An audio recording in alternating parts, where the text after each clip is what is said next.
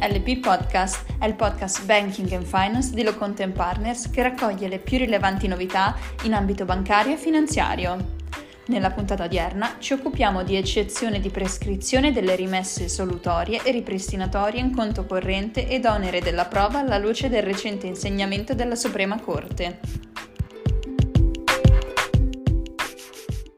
Con l'ordinanza resa in data 18 gennaio 2022, numero 1388, la Corte di Cassazione ha enunciato il seguente principio di diritto in presenza di eccezioni di prescrizione della banca, è onere del correntista, attore in ripetizione dell'indebito, allegare e provare l'esistenza di un contratto di apertura di credito in conto corrente che consenta di qualificare come non già solutorie, bensì meramente ripristinatorie della provvista, le rimesse effettuate entro i limiti dell'affidamento.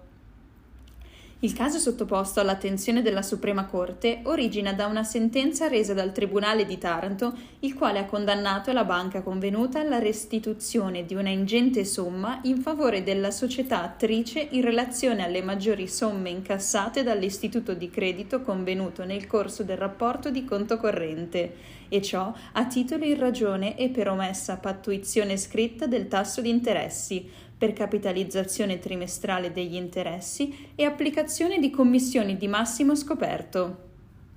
Con tale decisione il Tribunale ha disatteso l'eccezione di prescrizione avanzata dalla banca, osservando che il conto corrente non poteva essere considerato non affidato in quanto, per i rapporti sorti prima del 1992, non sussisteva l'obbligo della forma scritta, con la conseguenza che tutti i versamenti dovevano essere interpretati come aventi natura ripristinatoria, con la conseguenza che il termine decennale della prescrizione sarebbe decorso dalla data d'estinzione del conto, circostanza non verificatasi nella fattispecie concreta.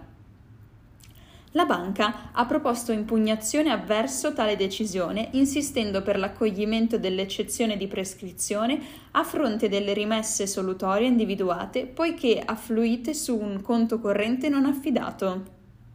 La Corte di Appello ha accolto l'appello condannando la banca alla restituzione di una somma di importo inferiore rispetto a quello individuato dal primo giudice, e ciò in considerazione del fatto che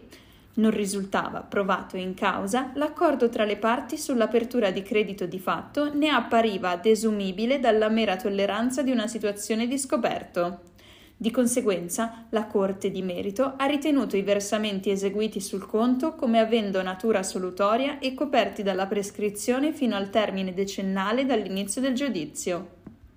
La Corte di Cassazione, in conformità a pronunce antecedenti, ha chiarito che, in presenza di eccezione di prescrizione della banca, è onere del correntista, attore in ripetizione dell'indebito, allegare e provare l'esistenza di un contratto di apertura di credito in conto corrente, che consenta di qualificare, come non già solutorie, bensì meramente ripristinatorie della provvista, le rimesse effettuate entro i limiti dell'affidamento.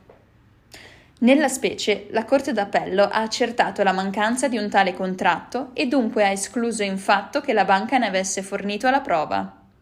Ne è corretta, in diritto, l'affermazione della sussistenza di una presunzione del carattere non solutorio, bensì meramente ripristinatorio, di tutte le rimesse affluite in un conto corrente che presenti un saldo passivo per il correntista.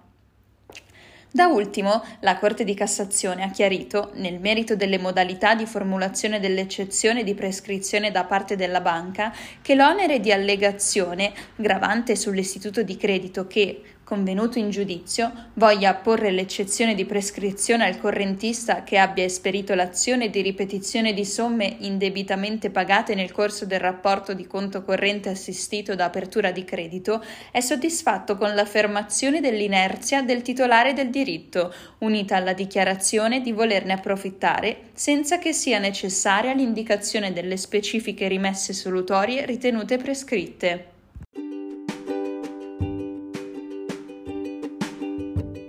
Bene, il podcast di oggi termina qui. Vi aspettiamo lunedì, sempre alla stessa ora, con la consueta rubrica dedicata al tax and wealth in pillole. Lo studio Lo Content Partners vi augura una buona serata.